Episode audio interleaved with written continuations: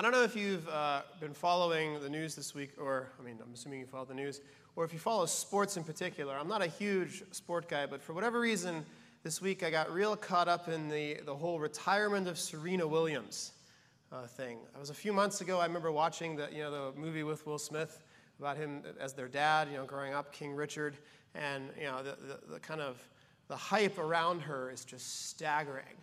And one of the things that kept coming up this and last week as she played her last match, which she sadly lost, was that there's this discussion about whether or not Serena Williams might be the greatest athlete of all time. And it seems like most of the commentators, and not just in the guy that blogs in his basement, but the major guys out on ESPN and beyond, are kind of arguing that in many ways she is the greatest athlete of all time. And then, of course, you have the person next to them chiming in with, no, well, there's, LeBron or Michael Jordan or Muhammad Ali or Tom Brady or all the like. Let's be real, not Tom Brady. Sorry, that one was just for me, right? But it's this discussion, because here's the thing, we love to do this with people, especially celebrities, especially athletes. Right? Almost every sport in some way, whether it's a big deal or a small way, has their Hall of Fame, their people that are elevated to a status that is elite and beyond all others. They've contributed to the sport in some significant way. We have one of those Hall of Fames just down the street. And I was reflecting oddly this week that I've actually never been to the Football Hall of Fame. I've lived here for like 12 years now, and I've never had the chance to go. So someday, maybe with Graham, will be the first time that I have the chance to go, or with Aaron, but I might actually check it out. We love to rank the people as to who is the best and the greatest, right? The disciples did this amongst themselves, right? There's verse upon verse of them in Jesus' ministry, and they're walking around, and they start to grumble among themselves and start to say, I mean, he loves all 12 of us, but like, let's be real. The three of us are like the inner circle. I'm the greatest. I'm the greatest. I'm the greatest. This gets to the point where they even ask Jesus, who is the greatest? We want to know who the greats are in our lives, in whatever field it is that you're passionate about, right? Now, you can have an argument with me after this of whether or not Serena is the greatest athlete of all time. I think that's kind of irrelevant to our point of today. But Jesus himself, the Lord in Scripture, sorry, I'm losing my voice a little bit. That's why my coffee's here. Jesus in Scripture has his own Hall of Fame. Right? If you're looking through the verses of the Old and the New Testament, and you're looking at all these characters that the Lord uses over the course of the Israelite history, you ask yourself, who are the greats? And in part, we kind of know these are bigger deals than other people, right? But the Lord himself has what we would call a heroes of the faith, a Hall of Fame, so to speak, of people that God says are the greats. And we find that list beautifully spelled out with their accomplishments in Hebrews 11. That chapter is known as the Great Heroes of Faith, the Hall of Faith of God's people. These are the people that God says they were the ones that really exemplified stuff, right? And we have a whole list of them. There's Abel, Abraham, Jacob, Rahab, Samson, Samuel, Enoch, Sarah, Joseph, Gideon, Jephthah, the prophets. There's some judges in there. You should remember that from January. Noah, Isaac, Moses, Barak, and of course, David, right? You have these people that we just look at in Scripture and we go, yeah, we want to be like them. They're the Hall of Fame, right? And the Christian community just takes this idea of God's Hall of Fame and really elevates it, right? We have movies devoted to these guys. There's no movie about like some random guy that you've never heard of in the middle of Numbers somewhere, right? It's not like they make a movie about the genealogy and somehow look at, random cousin so-and-so. But there are people in Scripture that God elevates, right? We have whole movies devoted to this. One of the first Christian movies I ever saw, and if you liked it, I'm sorry. I kind of found it to be really cheesy and mediocre. This was before Christian movies started getting good. There was a movie called Facing Giants, and it was this play off of David and Goliath, this football play, right? And I remember watching it shortly after watching Remember the Titans for the first time and just thinking, wow, they stink at making movies. I like the message, but right. We love to make stuff out of the heroes of the Bible. Does anybody know P.B. Bliss's 1873 hymn, Dare to be a Daniel? Anybody out here like, yeah, right? We're supposed to dare to be a Daniel. But there's a major problem with this list, this hall of faith, and that's that every single one of them are abysmal, deeply rooted, wretched, dirty, filthy sinners. These are flawed people, right? I had a seminarian professor that would gripe about this. He goes, yeah, raise your hand, and actually do this if in the church that you grew up in. Raise your hand if in your church growing up, somewhere there was a mural of the Noah's Ark. About a third of you, it looks like. It's pretty common. My church had it. As a matter of fact, I won't mention the name, but the church I worked at before I came here has a beautifully painted mural of Noah's Ark. And I'm not trying to harp against them at all. The lady that painted it is a wonderful woman of God, and she is a gift, and it is one of the most beautiful things I've ever seen. The seminary professor said, you know, isn't it funny that we decorate our children's wings with a mural depicting genocide?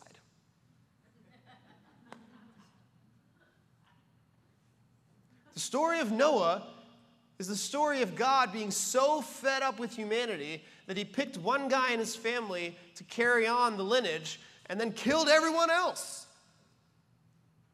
It's the one time in human history where God was so angry that he literally wiped out all people. And we put it on there because the kids like the animals and they all walk two by two and we have songs and all kinds of things. Now, I'm not saying we shouldn't teach our kids the Noah story or even that we're sinful if we have a mural up, but it does cause for reflection and it does call to attention just how quickly we elevate these stories out of their context and we put these people on pedestals, right? There's a disconnect here. Why is God hailing these people in Hebrews 11? When they are deeply flawed sinners. An undergraduate professor who used to say, if David applied to be your pastor, you would never hire him. Or if you did and you found out what his history was, you'd fire him and probably get him to go to prison, right? If you found out tomorrow that about 10 years ago I was an adulterous murderer, would I be preaching here next Sunday morning? Probably not, right? And so it's weird. We have this hailing of these people. The Lord lifts them up as heroes of the faith, it seems, and yet they are sinners that don't deserve it. Over the next few weeks, we're going to look at a few of the people in this so-called Hall of Faith, these heroes. And our series is called Flawed because just like them, every one of these people is deeply rooted flawed. They have major issues.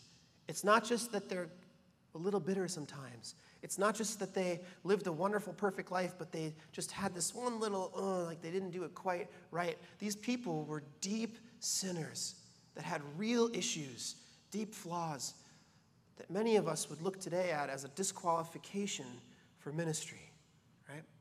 And so we're going to look at them with a couple different questions in mind. The first is we're simply going to say, what can we learn from the sin and the shortcomings of the individual people that the Lord hails in faith? And second, the bigger question, what is God's purpose in this list in Hebrews 11? If they're all such terrible people, why is he hailing them? And what does it say about us? And how is it supposed to influence the way that we look at the people in Scripture that we treasure and hold and dare to be like and want to slay giants just like and want to lead like them and we want to do mission like them and we want to teach like them and emulate them? How are we supposed to see these so-called heroes of the faith in light of this text? That's our goal for the next few weeks. And today we're going to start by looking at Moses. Moses is a tough character to start with because Moses is almost kind of like a second deity to the Israelite people, right? If you wanted to get in trouble with any Jew at any point in biblical history, just say something bad about Moses. It's the quickest way to get kicked out of anywhere if you make it out alive, right? Moses is the undisputed goat of Bible world to the Christians, to the Jews, right? Other than Jesus, it's almost like he is Jesus, you know, the beta version in some way. They love Moses. And so we'll look at him in the words of Hebrews 11. And this is the section starting in verse 23 through 28 that deals with Moses. So I would invite us to stand as we read from God's word together. And we'll stand quickly just a couple times today. So if you're wanting some up-down calisthenics, today's your day to be here. Hebrews 11, 23 through 28. By faith, Moses, when he was born, was hidden for 3 months by his parents, because they saw that the child was beautiful, and they were not afraid of the king's edict. By faith, Moses, when he was grown up, refused to be called the son of Pharaoh's daughter, choosing rather to be mistreated with the people of God than to enjoy the fleeting pleasures of sin. He considered the reproach of Christ greater wealth than the treasures of Egypt, for he was looking to the reward. By faith he left Egypt, not being afraid of the anger of the king, for he endured as seeing him who is invisible. By faith he kept the Passover and sprinkled the blood, so that the destroyer of the firstborn might not touch them. It's the word of the Lord. Thanks be to God. Be seated.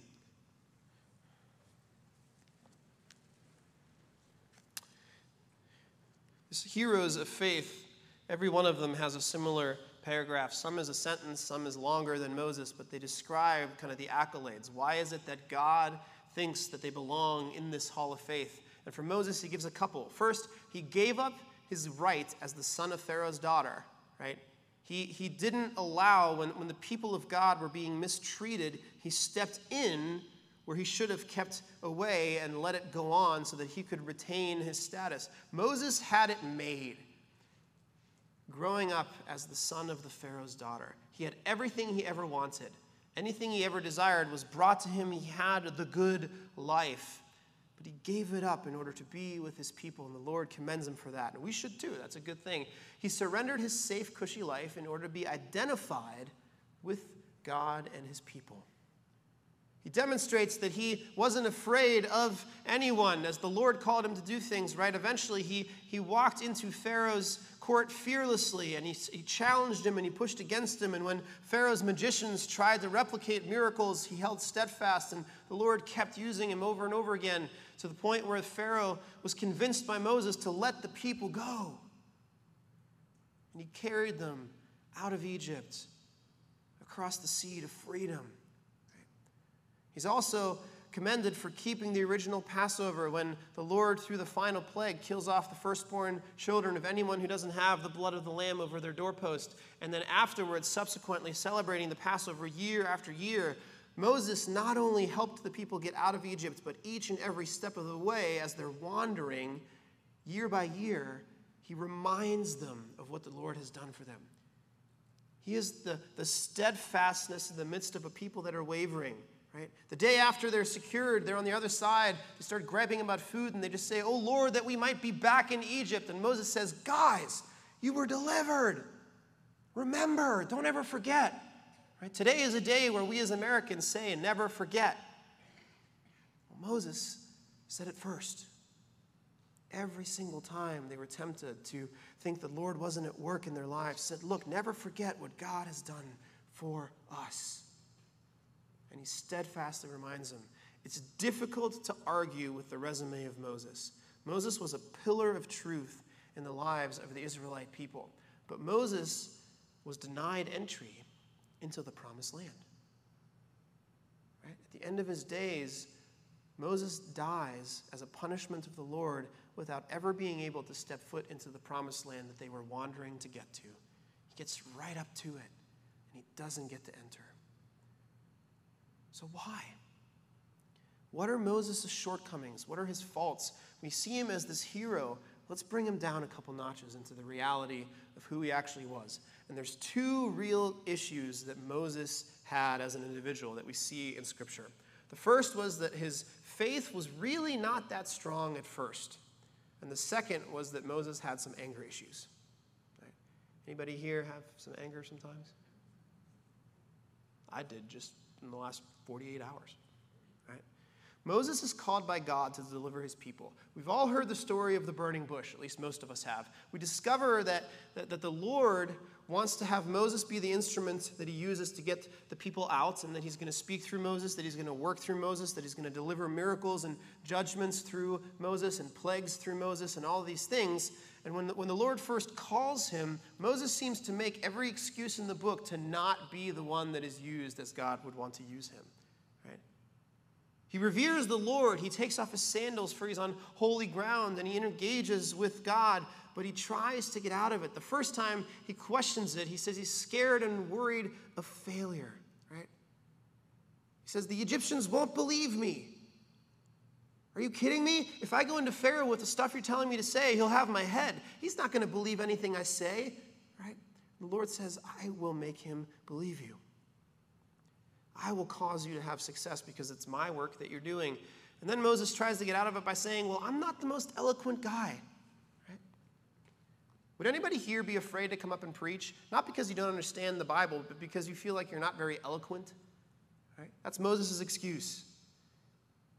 There's got to be someone better suited than me who has the words, the way with words, who can get up in front of the people and persuade them with an eloquent oracle of some kind. Why would you use me? I'm a simple guy. I don't really know how to talk in big crowds. I don't know how to be eloquent. I don't know how to make a point in a way that convinces people. I've never really been the persuasive guy.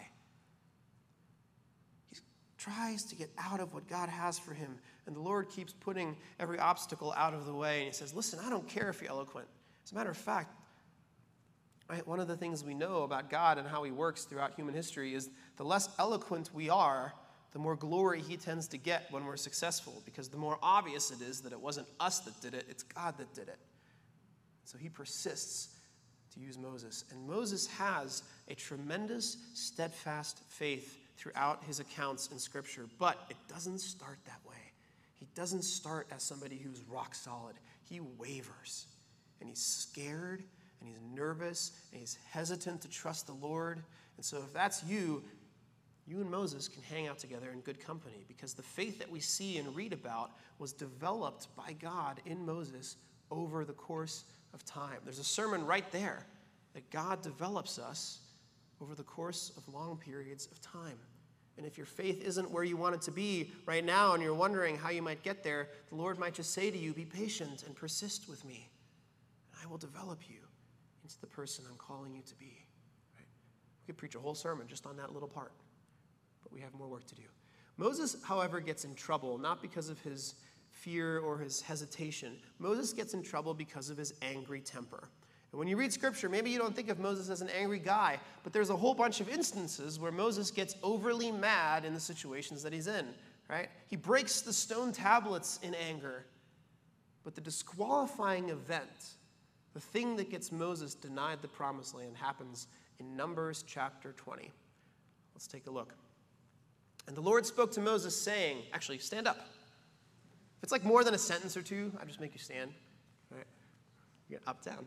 The Lord spoke to Moses, saying, take the staff and assemble the congregation, you and Aaron, your brother, and tell the rock before their eyes to yield its water. So you shall bring water out of the rock for them and give drink to the congregation and their cattle. And Moses took the staff from before the Lord as he commanded him. Then Moses and Aaron gathered the assembly together before the rock, and he said to them, hear you, you rebels. Shall we bring water for you out of this rock? And Moses lifted up his hand and struck the rock with his staff twice, and water came out abundantly. And the congregation drank and their livestock. And the Lord said to Moses and Aaron, because you did not believe in me to uphold me as holy in the eyes of the people of Israel, therefore you shall not bring this assembly into the land that I have given them. These are the waters of Meribah, where the people of Israel quarreled with the Lord, and through them he showed himself holy. All right, you can be seated.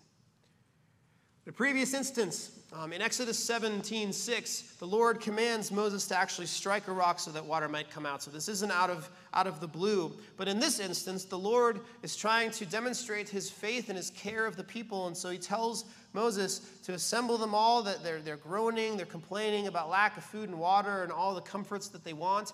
And he says, listen, go to this rock and just speak it. Just speak the words. Say, thus saith the Lord, come out, and water will emerge, and they'll believe again that I am who I say I am. And Moses goes and he gathers the people, and they're grumbling and they're moaning. And in the midst of it, Moses is just fed up. He is tired of wrangling the cattle. Right? He's tired of dealing with the sheep. It's like, how dumb can you be? How often do I have to convince you that the Lord is who he says he is? How many miracles do you have to witness? You had food fall from the stinking sky, for crying out loud, and you still doubt him every step of the way. And in his anger and in his frustration, he forgets what the Lord commanded him. And instead of calling upon the rock, he just takes it and he just beats the thing, because Moses lashed out in anger. It wasn't a horrible anger. It wasn't a bad anger. It wasn't that he was exceptionally mad. It's the kind of anger that I would have if Graham, for the 15th time in 2 minutes, just couldn't listen to the thing that I'm telling him to do. And I'm like, why did you do it? If you're a parent, you have felt that anger weekly, daily, hourly. Quite frankly, I haven't felt it yet today, and I'm shocked. Probably because I've been here for many hours, right? But Moses just had it. And here's the key. His anger isn't that awful, right? It's kind of justified. The Lord instructs him to speak, and the Lord withholds the promised land from him because instead of speaking, he hits it. And while God's people get to move on, Moses never gets to enter the land. God holds his temper against him. His anger is justified. The people are a huge pain. But what God communicates so clearly through Moses in this instant is that angry tempers do not fly in the kingdom of God for God's people. Even when that anger is righteous, even when that anger is justified, even when that anger is directed towards things that the Lord himself should be and would be angry about, we are not called to have anger. Vengeance and anger are the Lord's and the Lord's only. They do not belong to us. Right? Sometimes we lead lives of anger. Sometimes we project that anger on other people. And we ask ourselves, well, isn't it good to be angry at the things God gets angry about? If the Lord would be mad at this person for their sin, shouldn't I be mad at this person for their sin? Right? Sometimes anger is just the way we have to communicate our point. Some people will only listen to us if we're angry. It's the only way. Isn't it justified? One of my favorite, movies, I live in the world now where I watch movies that 3-year-olds watch. And so I don't get to watch cool movies anymore. If anybody here has seen Top Gun Maverick, don't spoil it for me. I've been waiting still to this day to see that, but someday. But one of my favorite movies that lives in the kid movie world right now is the movie Inside Out. If you haven't seen the movie Inside Out, it's an animated film from Pixar, and it's the personification of this girl's emotions as she grows up. There are the emotions that live in her head and control her, right? So you have joy, sadness, anger, disgust, fear. All these emotions are like characters in her head, and it's a story of her processing a real traumatic event in her life. She's a young girl, and she moves from Minnesota to San Francisco. And all of those things that happen when you become, kind of a teen, when you get into that realm of like 10 to 15 years old, and things start to change in the way you process. And it's really well done. As a matter of fact, most people that work in the fields of psychology have looked at this movie and hailed it. But anger is one of the emotions in Riley, the main girl. And it's personified, it's voiced by Lewis Black, which is like the most perfect casting ever, because everything he ever says sounds angry, right? And so they personified him, and there's a moment in it when he, through his anger, uses the anger emotion to convince her to run away from home, and later tries to undo it and can't, because she has gone so numb to her emotional responses that she doesn't listen to anything her emotions tell her to do. And there's a point towards the end of the movie where he looks at it and says, "What have I done?" That's anger. We almost always regret what we say and what we do in the midst of anger. One of the commentators I read said this really, really well. He said, anger is one emotion that doesn't realize consequences until it's too late. Chances are that few, if any of you, have ever said or committed any actions in the midst of anger that if you could go back, you wouldn't want to change. Right? As God's people, we're not called to operate out of anger.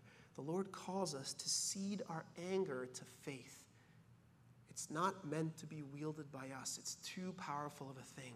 Only God can wield anger in a truly righteous and controlled way that makes a positive difference. And Moses is denied, furthermore, not just because he's angry, but because of the root of his anger. His actions don't honor God as Lord.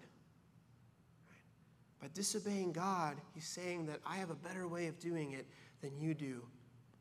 And it doesn't give God the holiness and the credit he deserves. Right? What does he say? Should I and Aaron now provide you water? Bam. Who is the source of the water? Moses and Aaron. Was it God now? Right? He should have given credit to him, and he didn't. And so this angry move in Moses' case didn't realize its consequences until it was too late. Because he committed his action in anger and didn't follow God, he ended up not accomplishing with that miracle what God wanted him to accomplish. God didn't get glory, and the people didn't learn that it was God that sustains them. Right? What the people learned is that Moses in anger beat a rock, and they got the water they wanted. Right? And so he's denied entrance because of this slip-up. So we're left with this dichotomy. We're left with Moses, who is this great hero, but yet this one little seeming thing, you know, prevents him from gaining access into the promised land. And I think a lot of times, like, we look at things like this in our own lives, and maybe even for Moses, and we might say, what's really the big deal? Like, right? Isn't God a God of forgiveness? Look at all the resume, the great things that Moses has done. You're really not going to let go that he screwed up this one time, that he failed to do what God called him to do? Really, because of all that, after hundreds of years of leading God's people out, that you might deny him entry into the promised land? And if you're like me, you might read Numbers 20 and say, really, is it that big of a deal? But God's denial of the promise breaks the theory that it isn't a big deal. God is perfectly just in his anger against Moses and his disqualification of Moses. This to us should be terrifying. Because I don't know about you, but I've gotten angrier than Moses in the last week, and I don't have the resume he has. I don't think you do either. If you've led like an entire tribe of people out of oppression and into the righteousness of God, come talk to me, and we'll talk about how we might effectively use you as a minister of evangelism in our church or something like that. But chances are you don't share the resume of Moses. So if Moses didn't get in, if Moses didn't get to see the promised land, what chance do you or I have? Pretty slim, right? Thankfully, there is more to Hebrews 11 than meets the eye. The key to understanding the Hall of Faith is at the beginning and at the end of the chapter. Right? You might have not read the Hall of Faith passage, but most of you have at least heard the opening verse of Hebrews 11. It says this, "Now faith is the assurance of things hoped for, the convictions of things not seen." You might have that on a plaque in your house somewhere because Hobby Lobby sells like a dozen of them, right? That's where that verse goes. That's the first thing it says, and then it starts the list. By faith, Abel did this. By faith, Moses did this. By faith, David did this. By faith, Barak did this. By faith, right? Over and over. By faith, Abraham and Sarah did this. And we'll get into all of these over the next few weeks. But one of the things we notice is faith is the assurance of things hoped for, the conviction of things not seen. Two things. Faith is certainty about the future that God proclaims as if it was now. Right? To have faith in God's promises is to see them as already realized, even though they're not yet fully realized. We live as if the promises that God makes to us have already happened, and they are yes and amen. And if you were here last week, you learned what amen means, right? We agree with it. And second, it's certainty that you can see things that are not yet seen. Right? And so you see the realities of God's kingdom that are ushered in when he comes again. You can almost see it like it's here, even though it's not yet visible. That's what faith is. We live by the assurance of things we hope for and are promised, and we live with the conviction as if we can already see the things we can't yet see. And then he lists by faith, by faith, by faith, by faith. And here's how Hebrews 11 ends after all of these people are introduced in the Hall of Fame. I won't make you stand for this one. And all of these, through commended through faith, did not receive what was promised. So all these people, great as they were, didn't receive what was promised, since God had provided something better for us, that apart from us they should not be made perfect. And then 12:1, therefore, since we are surrounded by such a great cloud of witnesses, let us lay aside every weight and sin which clings so closely, and let us run with endurance the race that is set before us, looking to Jesus, the founder and the perfecter of our faith, who for the joy that was set before him endured the cross, despising the shame, and is seated at the right hand of the throne of God. The people who are in God's Hall of Fame aren't there because of them. They are there because of God and what he has done. They are there because they had faith and they saw it, and God used them. Their accomplishments aren't their own. They didn't do stuff that was so star-spangled great. They just had faith. They saw God, and they believed in his promises. And that's the only thing that they get to their credit. Moses' steadfastness didn't come because Moses was a steadfast guy. His steadfastness came because over and over and over again, God made a promise, and God delivered. And God made a promise, and God delivered. And eventually, Moses just got used to it. So to you, you read Moses and you go, wow, what a steadfast guy. What happens is, no, what a steadfast God. He was just reacting to the situation he was in. Every time the Lord said he's going to do something, he does it. So eventually Moses just assumes that the Lord is going to do what he says he's going to do.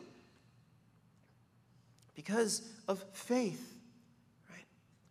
David isn't a grand king because of who he actually is. We'll get into David in a couple weeks. But David's an adulterous murderer. He's great at leading because the Lord gifts him and uses him and puts him in the right places in the right time.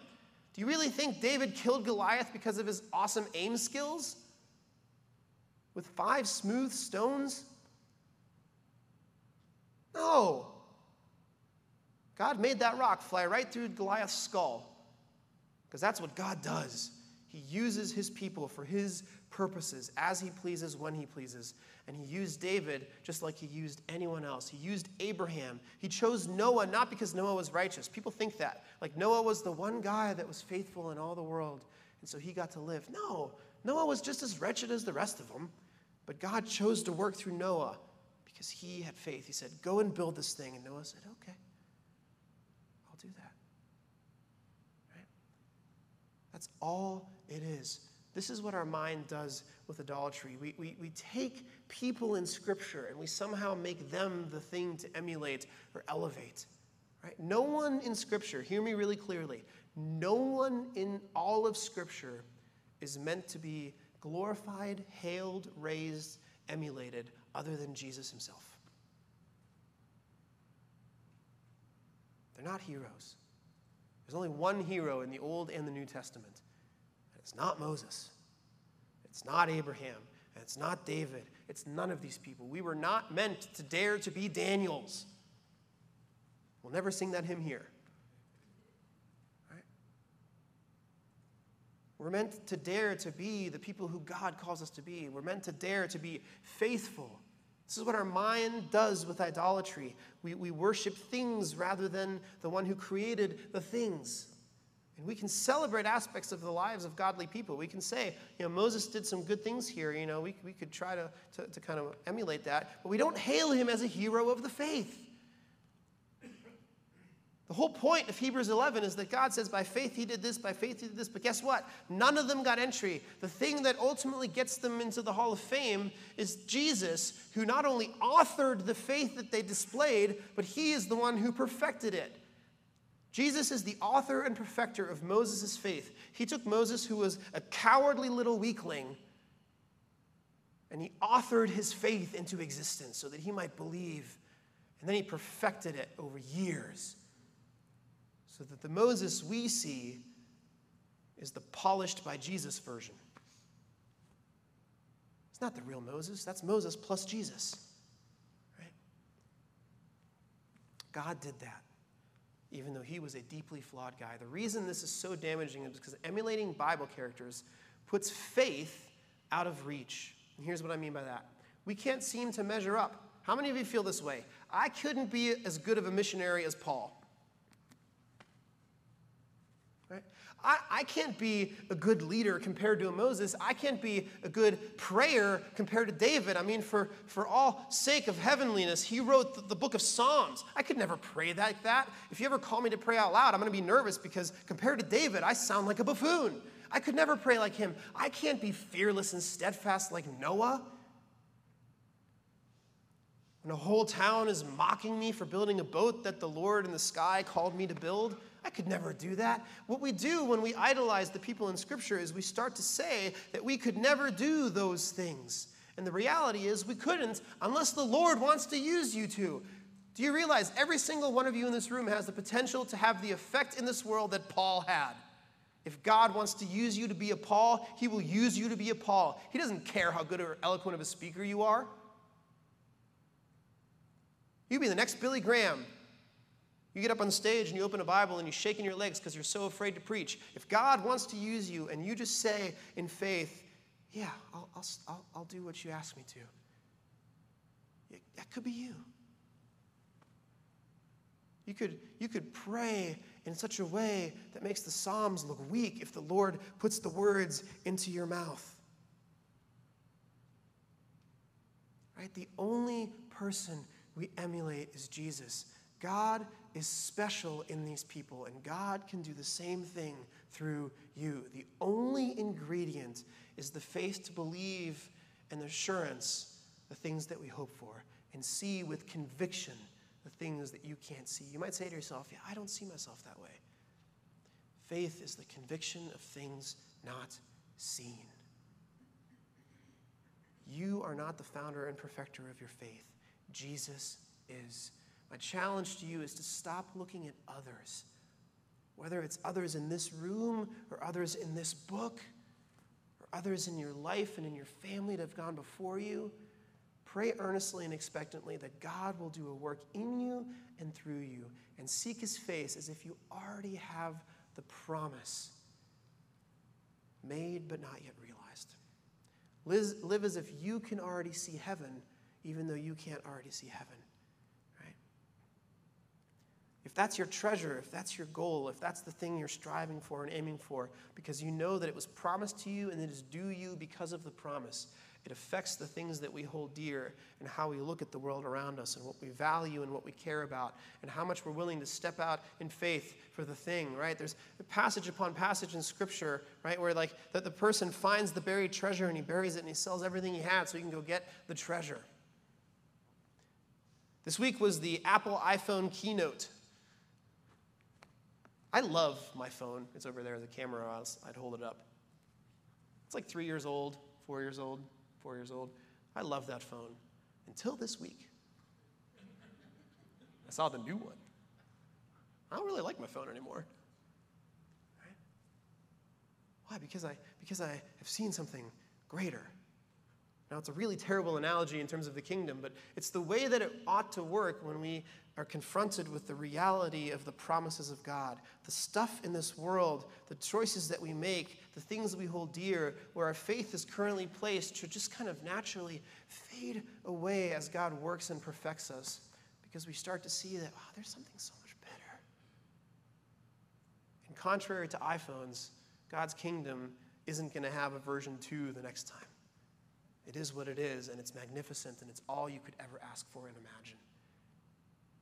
And if you saw it, if you could see it, if you could see what life eternal with God looks like, if you could get one little iota of a glimpse, 1 second of what life will be as a Christian on the other side, you would ditch everything in its path to go for that by faith that God authored and that he perfected it.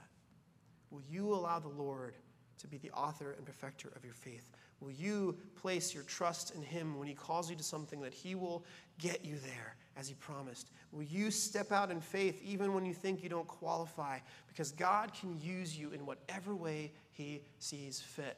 Not because you belong in some hall of faith. No one in Hebrews 11 belongs there. They're there because God put them there, so that we might resonate with them, not hail them as heroes, but alongside of them say, wow, God uses sinners. Maybe he can use me. Let's pray. God, we thank you. We thank you that you, through your holy word, speak truth to us. We thank you that you give us examples of faith, but Lord, we ask for forgiveness when we tend to idolize the people that you put before us in your word.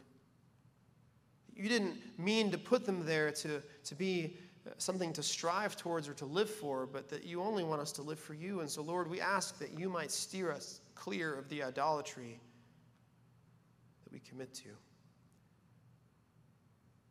We ask that we might have nothing but a faith in you. And we pray, Lord, boldly that you might use us in a mighty way. We pray that the things that you've been calling us to do for years, the little steps that you've been calling us to take, that we, as disqualified and as unworthy as we feel, might be willing to step out and say, yeah, here I am, Lord. Use me. Author my faith. Bring it to life. Perfect it. Work it out with fear and trembling until I can one day stand as someone who is in that great hall of faith, not because I deserve to be there, but because you have pulled me there every step of the way. Be with us as we seek to live out of this reality this week. We love you, and we praise you. And all God's people said, amen.